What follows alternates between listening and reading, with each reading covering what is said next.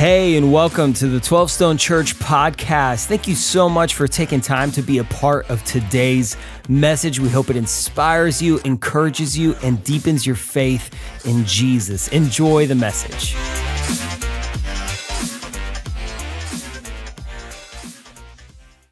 Welcome here and across the campuses, 12 Stone Home, online. As we, as you just heard, we are still inside of this hymn series. I'm curious if you guys enjoyed this July hymn series so far?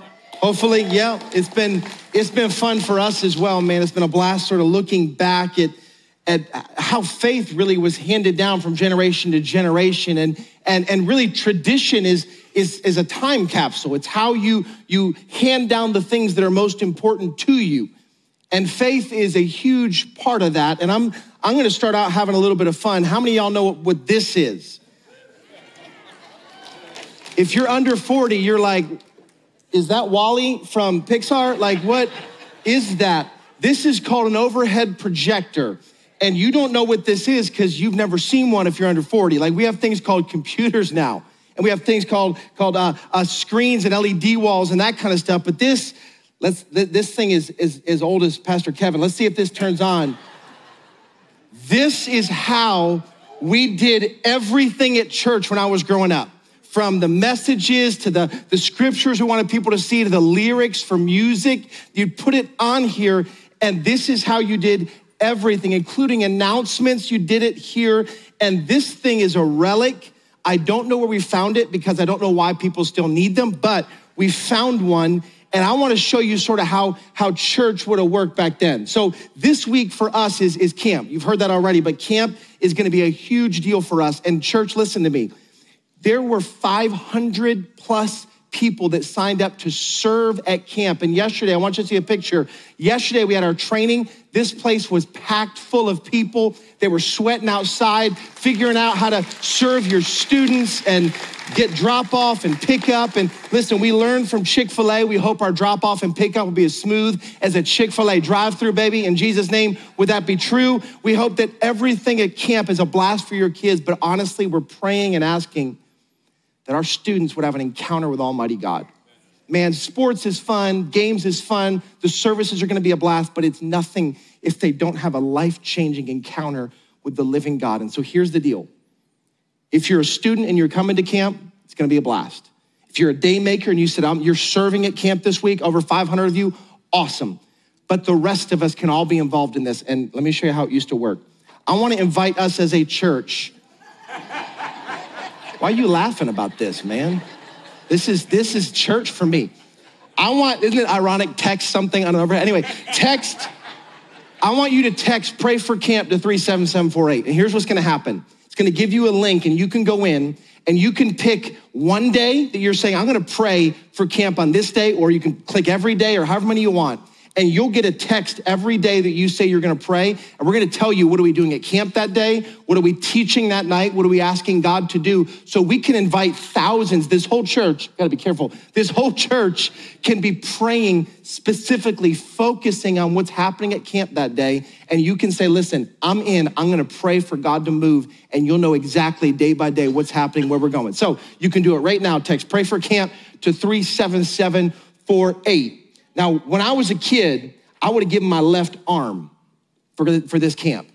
Like when I went to camp, it was like rustic, man. Like it, it, no, no air conditioning anywhere, nothing cool like this. It was, it was basically church somewhere else. Like it, it felt like this. I know this wasn't the heart, but when I was a kid, church felt like it wasn't designed for me.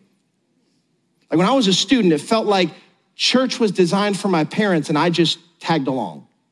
And again, I don't think it was their heart. At 12 Stone, that's A, it's never been true. And B, we don't want it ever to be true that our kids and students feel like this place is for the adults and they'll grow into it one day, right? Like, how do we hand our faith down one generation to the next? Part of it is we show them we value them, which is why on August 6th, you ready? Here comes another one. On August 6th, we are doing a next gen offering. We're inviting the whole church to pray and ask God what He'd ask you to give and to give towards the next generation, a host of things. But the big ticket item that we want to do is we want to transform all of the children and next gen space so that when they come to church, they go, This place is for us. Like we weren't an afterthought. This is my church. This is what I get to do. And you see that URL. Again, it's ironic. There's a website on an overhead projector. But 12stone.com slash next gen offering, you'll get to preview uh, some renderings of what the buildings will look like and all the things we're planning and praying on doing with this offering. So t- between now and August 6th, your job is to pray, God, what would you ask me to give to be a part of making sure the next generation knows this place is not just for their parents? this place is for them as well. So today, told you last week, we're asking the question why does the church talk about blood so much? That's a heavy question. You got quiet in here. Like, why, why do we hear the word blood? Bulb, don't blow. All right, we're safe. Why, why does the church talk about blood so much? And the question that we're answering today is, is necessary because there's verses like this all over the Bible. Go ahead and put those verses up there. This is Jesus talking. Buckle up. For my flesh is real food and my blood is real drink. What? to the shepherd, the church of God, which he purchased with his own blood. Imagine going to the store and being like, there's some blood. I'll take that. Thank you very What? The blood of Jesus, his son, purifies us from all sin. His blood is on us and on our children. Sounds like a serial killer like an episode from Dexter. Like his blood is on our children. I am gone. Like this is not, this is some sort of cult. What are you talking about? Let alone the songs we used to sing with lyrics like this Are you washed in the blood? There's a fountain filled with blood, not outside of any of our camps. There's not a fountain with blood. Relax. I see a crimson stream of blood. I don't even like the word crimson. Anybody else? In Jesus' name, no. See, the, the reason we're not starting today by singing the hymn is because if we sing it now, we won't fully understand what it's about. See, we're gonna sing some hymns in the middle of the teaching today, but by the time we get there, my heart, my hope is that you would have a deeper understanding of the hymns that we're singing. Maybe hymns you sung all through your childhood if you went to church. Maybe hymns that you heard in, in a service and you're like, I don't get that, but I'm singing about blood. We're gonna get to it. But by the time we get there, I want us to have a deeper understanding and appreciation for the lyrics that we're singing. And whether you've been a Christian for 70 years or you're still exploring faith, trying to figure this Jesus thing out, my prayer, my hope, my belief is that you'll leave today with a better understanding of why we talk about blood so much here and that that word will not be a scary or weird thing anymore for you. See, here's what we're gonna do, and I need you to hang with me. There's gonna be sort of four quarters to the teaching. I'm gonna start with the medical and scientific approach first and explain blood through that filter. Then I'm gonna go to the theological approach. I'm gonna unpack theologically what's this whole blood thing about.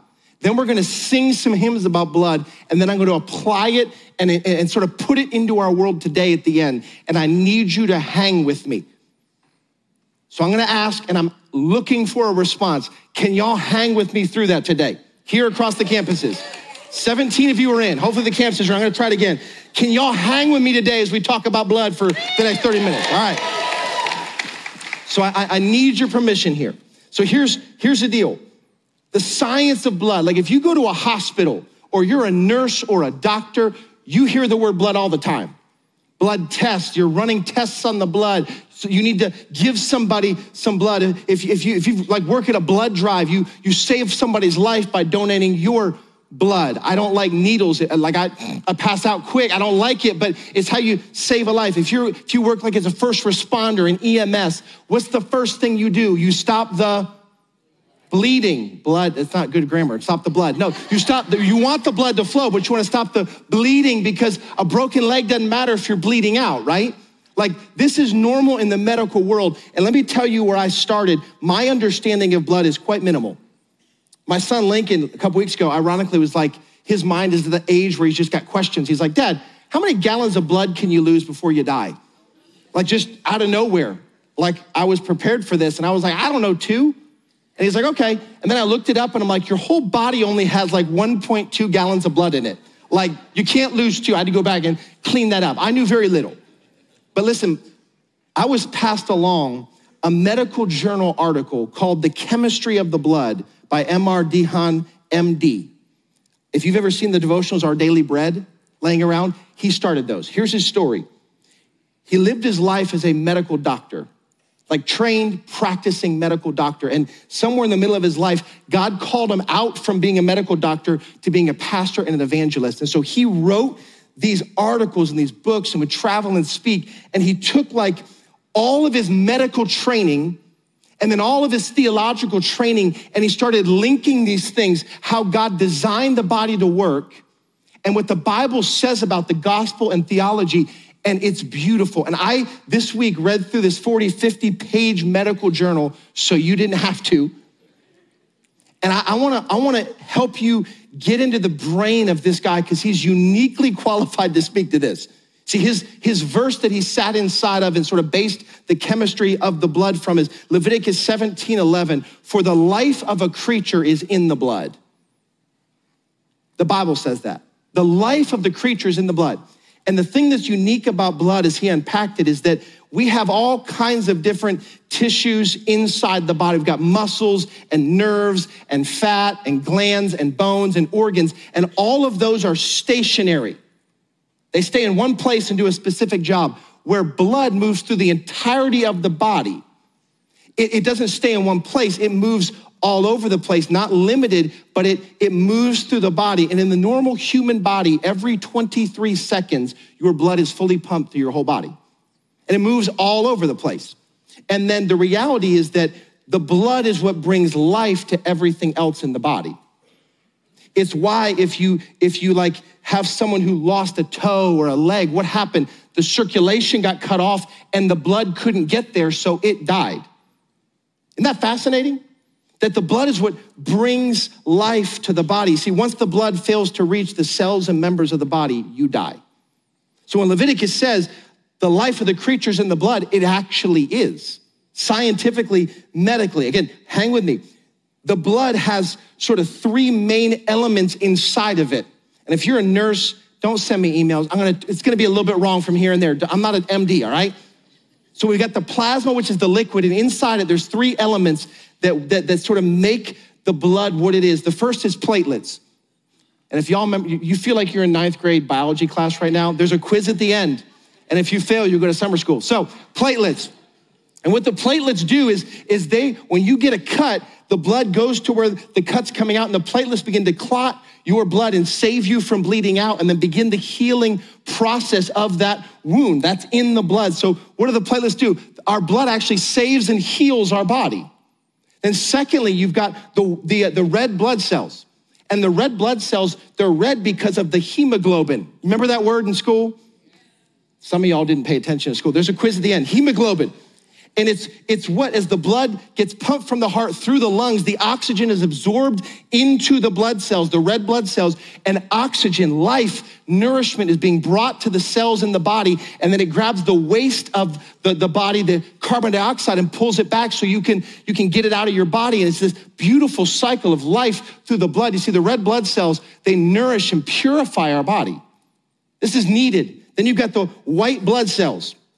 And these cells are what they, they combat infection and prevent disease. The white blood cells are, when you get an infection, it's what attacks the infection. Because think about it, if you didn't have white blood cells, that infection would take root and you would die from an infection.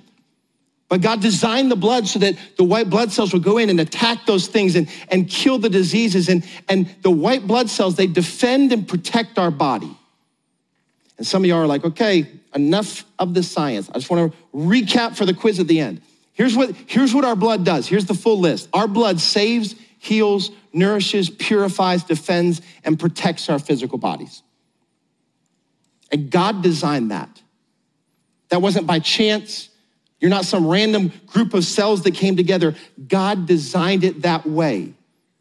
And we're going to come back to that because it's important. See, that's the science of the blood. But now I want to combine the science with the theology. And I want to go back and have some more fun with the overhead projector because this feels too nostalgic and, and fun for me to miss, but equally, this is too, this has too much gravity for us to not remember. So I want to tell you from the beginning of time till now, the biblical narrative. And don't blow up. Thank you, God. So This all started somewhere and it got us to here. And this, this journey is how you understand why we talk about blood so much. So, in the beginning, God created, and that's a tree if you can see the whole thing. There's the bottom. There you go. For those of you that are like OCD, it's never going to be straight, so just don't don't don't stroke out of me. Chill. So, in the beginning, God created this beautiful world, sinless, perfect in every way. Adam and Eve could walk and talk with God in perfect relationship. Everything he created, he said it was good, and then he created Adam and Eve and said, "This is very good." And everything was perfect. And there was unbelievable freedom, but God said, "But there's just one thing Enjoy everything I created for you. I love you and I want this for you. One thing is don't eat from this one tree, the knowledge of good and evil. And then Satan shows up, and if you know the story, Satan shows up and he does what he still does now. He wants to make you believe that God's rules and God's boundaries are restrictive. Listen, God won't let you eat that tree. When in fact, God's protection is in his boundaries. They're freeing things. Do anything you want except eat from that one tree. Satan's like, yeah, how dare he? And what do they do? They take a bite from the tree, and here's what happens God warned them. Genesis 17, you must not eat from the tree, of the knowledge of good and evil, for when you eat from it, you will certainly die. And what happened is sin entered this perfect world that God created. And when sin enters the world, Romans tells us the wages of sin, that's a tombstone, by the way. It's pretty good, thank you. When sin enters the world, death enters with it. And Adam and Eve now have a curse that they're living under, the curse of sin.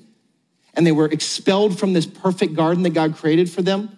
And now they're living at a distance with God and their sin in the Garden of Eden had to leave God's presence. And then sin caused the rebellion at the Tower of Babel. And then sin caused God's people to walk away from him. And they were enslaved by Egypt for thousands of years. And this narrative continues on, but now not perfect and in relationship perfectly with God, but separated by sin. And now death is in the world. The wages of sin is death. And it gets worse because this didn't just stay with Adam it comes to all of us. You see, through the blood of Adam, it's handed down. We have all of us a relative all the way back that we all come from. And when Adam brought sin into the world, his blood was poisoned. The disease of sin has now been handed down generation to generation, and it has now come to all of us. No matter who you are, it's come to all of us. Here's what Romans 5:12 says. Therefore, just as sin entered the world through one man, and death through sin, in this way death came to all people because all people sinned. You see, our blood carries the death sentence with it because we've been infected. We've all sinned. We were born into sin, and this is where we stood. And because God loved his people so much, God wanted, needed to create a system by which his people could be back in relationship with him. And so in the Old Testament, in Leviticus chapters 1 to 10, if you want to read about this, it is long and detailed. But if you're a nerd about this stuff, knock yourself out. Read Leviticus 1 to 10, multiple naps in the middle of it. But I, I want you to see he created something called the sacrificial system. And I'm warning you, if you love pets, this is going to be some earmuff moments. You see, this is going to start really gory, but end beautiful. Because what God created was something called the sacrificial system, and He created His temple and then the tabernacle, if you can see that. And here's what He did He said, Listen, back to Leviticus 17, the life of a creature is in the blood. And then it continues, I've given it to you to make atonement for yourselves on the altar. It is the blood that makes atonement for one's life. And then he goes on to give a bunch of details that I'm going to summarize for us. Here's what he says He says, Listen, the consequences of sin was death, is death, will always be death. The consequences didn't change, but God created a system by which the consequences of sin could be put on someone or something else. And so he created this temporary, symbolic, substitutionary atonement. In other words, you ate the meal and someone else paid for the bill. You did the thing, and someone else is gonna pay the consequences for it. And because of God's great love, he created this system. And here's how it would work. In this picture, you see something of the, the tabernacle and the temple, and there'd be an altar. And you would bring a bull or a lamb, or you'd bring a dove or a pigeon, and you would bring this to the tabernacle. And it was important that the animal had to be spotless, blameless, perfect, no defects, nothing messed up about. The animal had to be flawless. And you'd bring this animal with you and you'd journey to the temple with your animal. You'd go to your flock and pick the best lamb, let's say, out of your flock, and you'd bring it with you. And in order to keep that lamb spotless and blameless, you'd have to treat that lamb like a member of your family for the trip. You couldn't let it roam around outside. What if it got a bite taken out of it by a wolf or, or something happened that it broke its leg? It's no longer able to be used. So you're bringing this lamb in and sleeping in the tent with you and your house with you. Your kids are getting attached. Suddenly you come in the house and your kids are like, We named him. You're like, No, don't name him. It's Lammy the Lamb, Dad. And you're like, Oh, this is going to go bad. So finally you get to the temple. And the father of the family would bring this, this sheep to the temple, this lamb, and he would lay its hand on the head of the lamb, identifying himself with it. Like, I realize what you're about to experience is what I'm supposed to be experiencing. And then, here's where it gets earmuffs. Then they would slit the throat of the lamb. And the blood would begin to pour out. At this point, you've got kids in the background, Dad, that's Lammy. You're like, hold on, we'll talk in a minute. And the priest would take that blood and he'd bring it back to the altar and he'd put it on the four horns of the altar. And that lamb would then be put on the altar and burned as an offering to God. And the death of that animal is the consequences of sin. Like what just happened to that lamb is what the person who brought it deserved. Kids are like, Dad, but the lamb was innocent. It did nothing. We love that lamb. I know. But that's what sin brings brings death. And blood is required. Hebrews 9, without the shedding of blood, there's no forgiveness. And the person who brought the lamb was eventually then declared innocent before God. And over hundreds, even thousands of years, millions of animals would have given their life this way innocent. Nothing wrong. And the sacrificial system taught us that God can be approached with the blood of a worthy substitute. And if you hear that and you go, that just feels crazy, that feels so violent and excessive and unneeded, if that's your reaction, it's because you don't understand sin completely. Like what sin does is it brings death. Sin, rebellion against God, rebellion against the things that God put in place. This is the result of it. And that's what they were proclaiming in this sacrificial system. But the good news is that this is not a, horror story, it's a love story of a God who wants to be near us. And he's the one who created this, saying, Listen, I want to be near you. And this was the way back for thousands of years. But if that's the case, then why do we not have an altar outside? and why are we not still sacrificing animals? Like if we did that today, we would be considered a cult because that's not something we do anymore, thank God. And I've got one word that answers it and I'll unpack it. And simply the word is Jesus. See, there we go.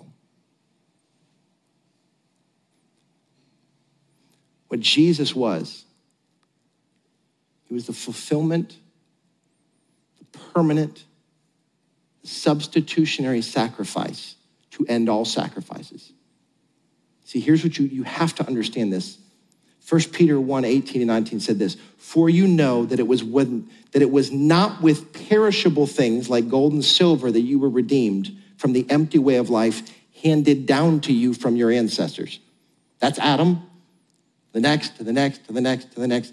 The way you're redeemed from that, the disease of sin, is not with gold or silver, but with the precious blood of Christ. And listen, a lamb without blemish or defect. Maybe you've asked the question why did they talk about Jesus as a lamb? That's weird. Well, when you understand the sacrificial system, now you know what they're saying. You see, only Jesus could be the sacrifice for all of mankind. Why? Several reasons. First, this is why the virgin birth and the divine conception matter. We believe in scripture, it tells us that the Virgin Mary was, was Jesus was conceived in her by the Holy Spirit. And as I read the medical journal, this is, I don't have time, but this is fascinating. When from the time of conception until the delivery of the baby, the mother's blood and the baby's blood never intermingle. I've always thought the mother like gave the baby the blood. It's why if you have a egg for breakfast and you break it open, there's no blood in the egg because it's not, it's not been fertilized yet. Because the blood doesn't come from the outside, the blood comes from the inside. The baby creates blood, meaning this Jesus was born with the body of us from Adam, but with the blood of God through the, the Holy Spirit. In other words, Jesus was born with a blood that wasn't diseased with sin. He was born pure. And then not only was he born with pure, unsinful, unbroken, non diseased blood, but then he lived a perfect life and never committed a sin. So you and I, we were born in sin and we sin. Jesus was born without sin and then didn't sin. Hebrews 4:15. He's been tempted but yet without sin, which allowed Jesus to be called the spotless lamb. Because again, the sacrifice has to be unblemished, unbroken, perfect in every way. Jesus met the criteria, which is why John the Baptist could say when he saw Jesus, Look, the Lamb of God who takes away the sin of the world. See, Jesus marches to the cross. And he said, Listen, I'm going to lay my life down. And like you saw play out for thousands of years, I'm going to become the sheep, the lamb. My blood is going to spill out. And once and for all, I'm going to solve this sin problem. Hebrews 10:10 10, 10, that listen, the holy sacrifice of the body of Jesus was offered once and for all. And for us, why do we talk about blood so much? because you, you have to understand how we got here to understand the value and beauty of the blood of Jesus poured out. And listen, I get it, it's visceral. I Like talk about the thought of sacrificial system all the way to the thought of the Lamb of God being nailed to a cross, his blood pouring out. Why? As my prayer partner reminded me this week, this is a love story. It's gory, stomach turning in some ways, but it's a love story of a God who was faithful and loving every turn. Even after Adam sinned and now we sin, he's like, I, I gosh, I know, but I still want to be with my, my, my people, my creation, humans. I want to be with you. And the only way I can be with you is I, I can't excuse sin. The cost is too great. I'm holy and I can't excuse it, but I can pay for it. And I can make a way for us to be back in relationship with God again. That, listen, through the blood of Jesus, God covers our sin. God forgives us. God makes us righteous and holy before Him. And we can come into His presence and have relationship again. Like, this is why we talk about blood so much because it's too good to be true. It's our only hope in fact, what our physical blood does for our body, put that back up here. Here's what Jesus' blood does for us Jesus' blood saves us and heals us and nourishes us and purifies us and defends us and protects us. Revelation, it's fascinating. Satan is hurling insults. And they say, We will overcome by the blood of the Lamb and the word of our testimony. See, the blood of the Lamb is what makes us conquerors and victorious. We have no leg to stand on. We are guilty as charged. And what we deserve is what the Lamb got. And yet, Jesus stepped out of heaven, put on human flesh, lived flawless, perfect, sinless, gave his life, let his blood pour out and says, For any who would believe and receive, we get to call him dad.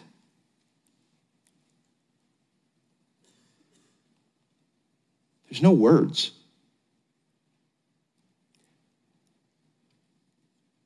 God could have said, all the sin, all the stuff, earn your way back. God could have said, You owe me, and you're going to work this. God could have said, You messed it up, and I'm done with you. God could have said a number of ways to get to him. But he said, I know you messed it up, but I'm going to make it right. So that, that's why we sing songs about blood here. Because listen, it's not any blood, it's Jesus' blood. It's not anybody's story, it's our story. It's not just some random thought, it's our only hope. And so as we sing songs about blood, my prayer for you today is simply this that you would have a deeper understanding intellectually, a deeper gratitude in your, in your heart and your soul and a richer worship because this is what God did for you. This is the gospel on display. So when we sing songs like we're about to sing, we sing them different because we get it. We sing it different because it's our story. So I asked the guys, would you take us through and sing through some of the songs that I remember singing as a kid? Songs that as a kid I was like, what is this? What's this song about? And today we're going to sing it over you. Here across the campuses, you can stay seated. If you know the songs, sing them. And my prayer is that the Holy Spirit would take lyrics you might have heard a hundred times and take them somewhere deeper. Because there's now an understanding of what the blood of Jesus did, what it's about, and why we can sing and worship and say thank you because of Jesus' blood. So, Russ, guys, would you take us through some of these? Thanks, Jason. Hey, what's up, campuses and 12 Stone Home, Church Online, Sugarloaf Live in the room. We're glad you guys are here. Uh, we're going to sing a medley. You guys know what a medley is? What do the kids say now? Mashup? Compilation, maybe? No? Um, I asked my daughter, and she said, Don't say that, Dad. But, um, I said it. Uh, we're going to do a medley, a mashup of the songs, but we want to just go through them a couple times, you know, make sure that we all remember what they are. So we're going to sing um, Power in the Blood washed in the blood, nothing but the blood, and victory in Jesus. You guys know some of those? So I'm going to need your help. You guys can stay seated, but all across campuses, if you know these songs, um, remember this one? Would you be free from the burden of sin? What is it? There's power in the blood, power in the blood. Would your evil a victory? There's wonderful power in the blood. What's next? There is power, power, wonder working power in the blood of the Lamb. There is power, power, wonder working power in the precious blood of the Lamb. Remember that one? Hey, Seth, let's do uh, nothing but the blood. What can wash away my sin? Nothing but the blood of Jesus. What can make me whole again? Nothing but the blood of Jesus. Come on, here it is. And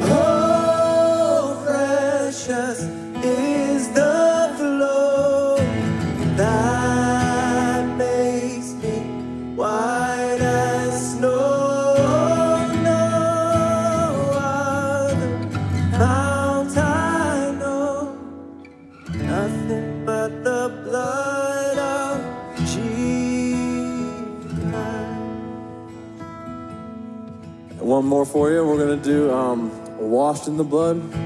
I forgot how the verse goes. How's that verse go? Oh, I got it. Have you been to Jesus for his cleansing power? Are you washed in the blood of the Lamb? Are you fully trusting in His grace this hour? Are you washed on, sing if you know it. Are you washed in the blood, in the soul cleansing blood of the Lamb? Are your garments spotless? Are they white as snow? Are they washed in the blood of the Lamb? All these songs sound a little bit the same. We're gonna do one more. Uh, Victory in Jesus. We do that, Cam? Yeah.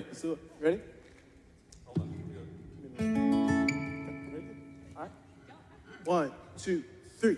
Oh, Victory in Jesus, my Savior forever. He sought me and bought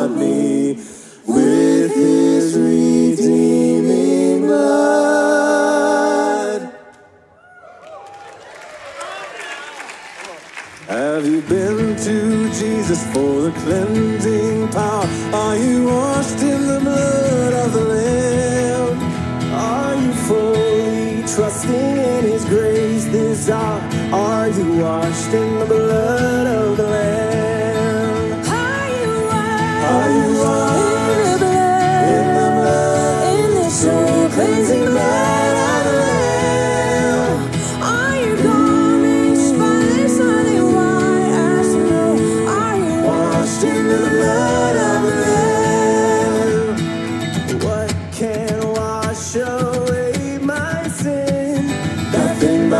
but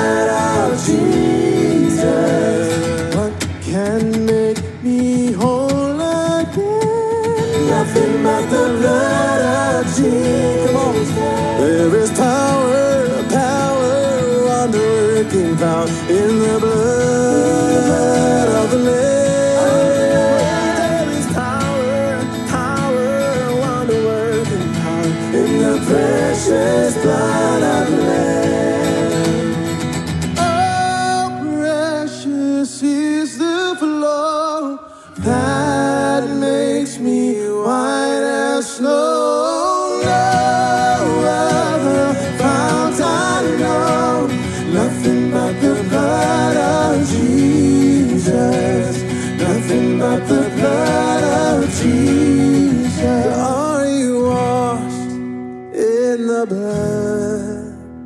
in the blood of the Lamb. He sought me and bought me. with Nothing but the blood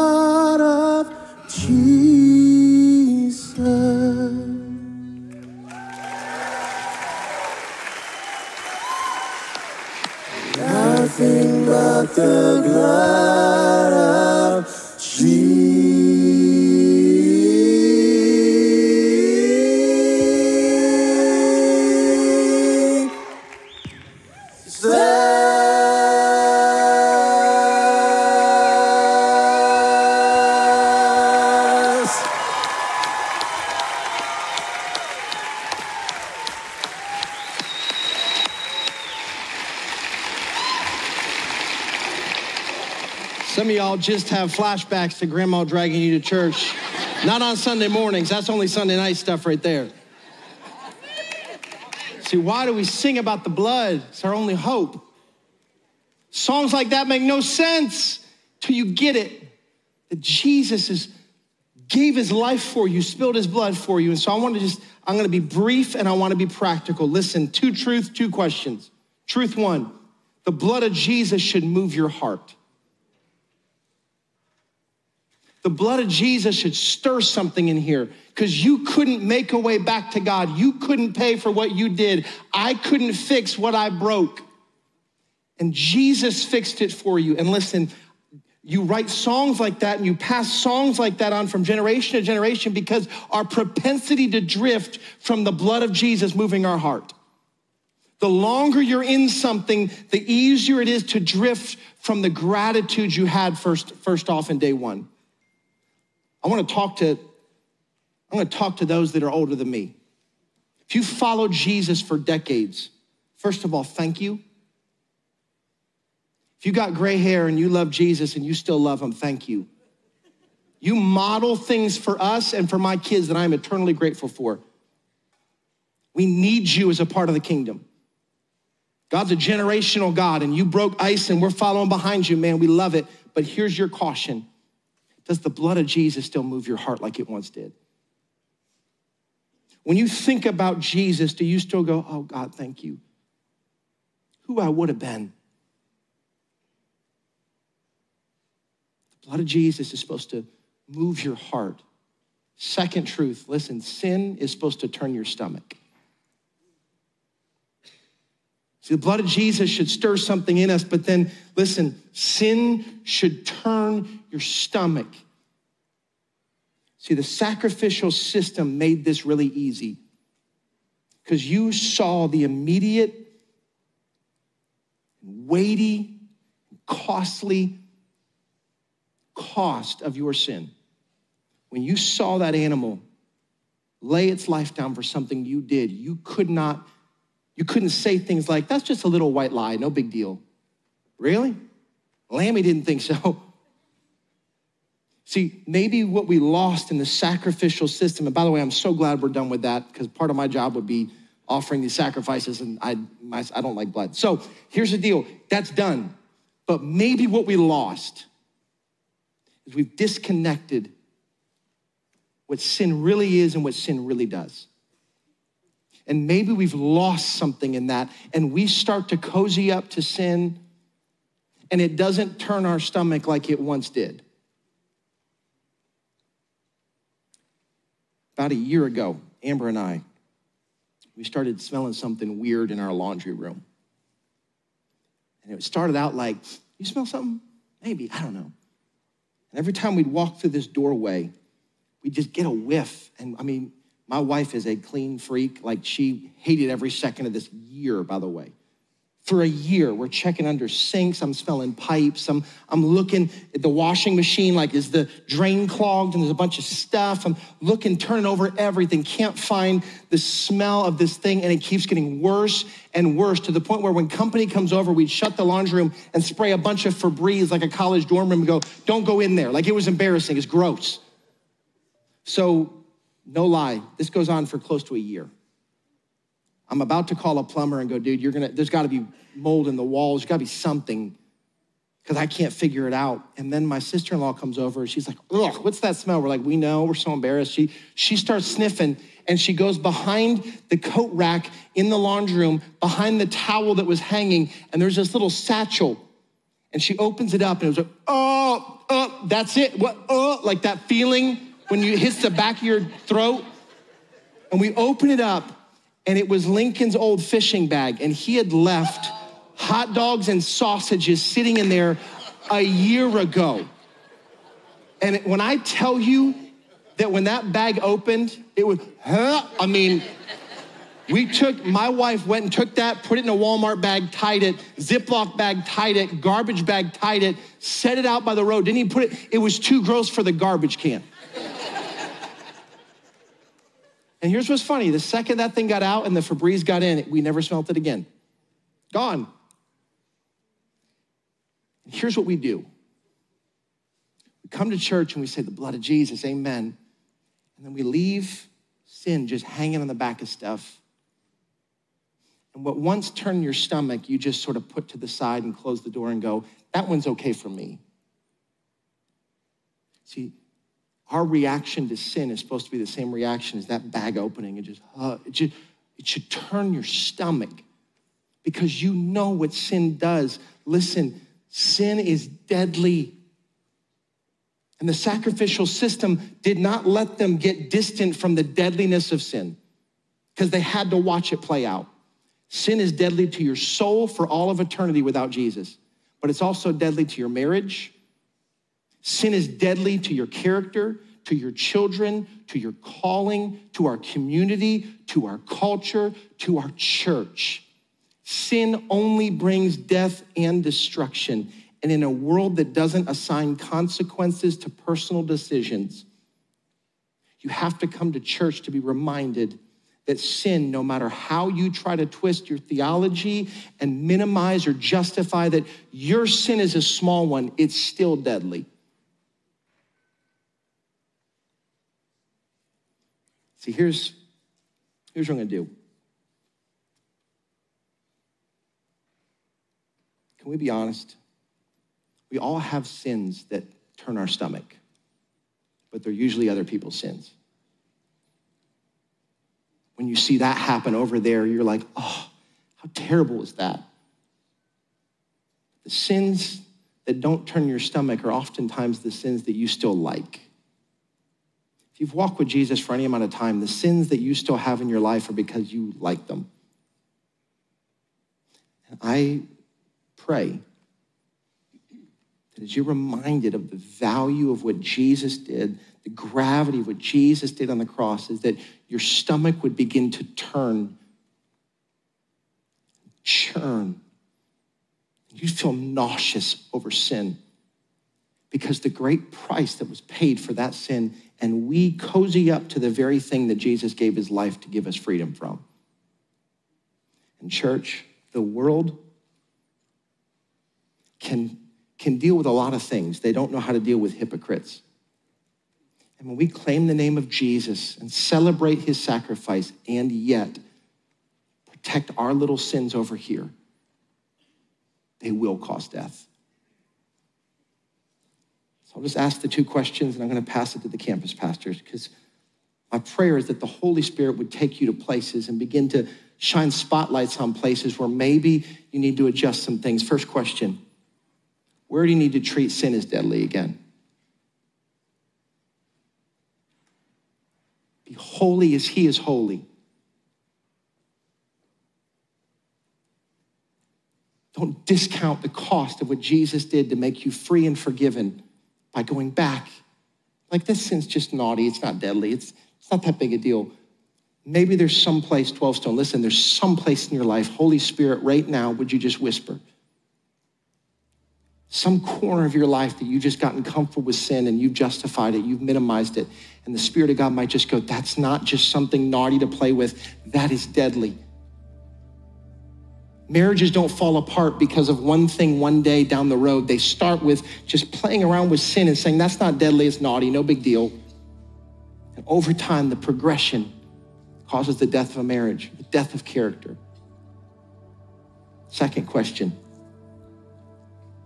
Where do you need to cultivate gratitude for the blood of Jesus again?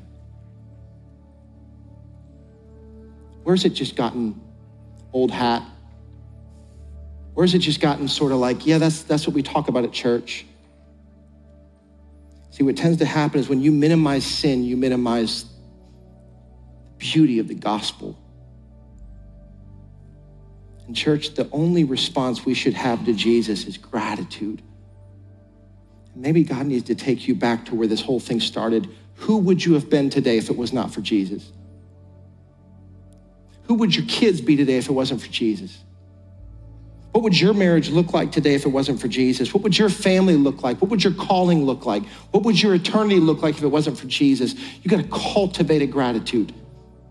And I pray that although very heady and cerebral and lots of medical and theological today, the guts of this teaching is simply this there's a God who wrote a love story in his blood to get you back.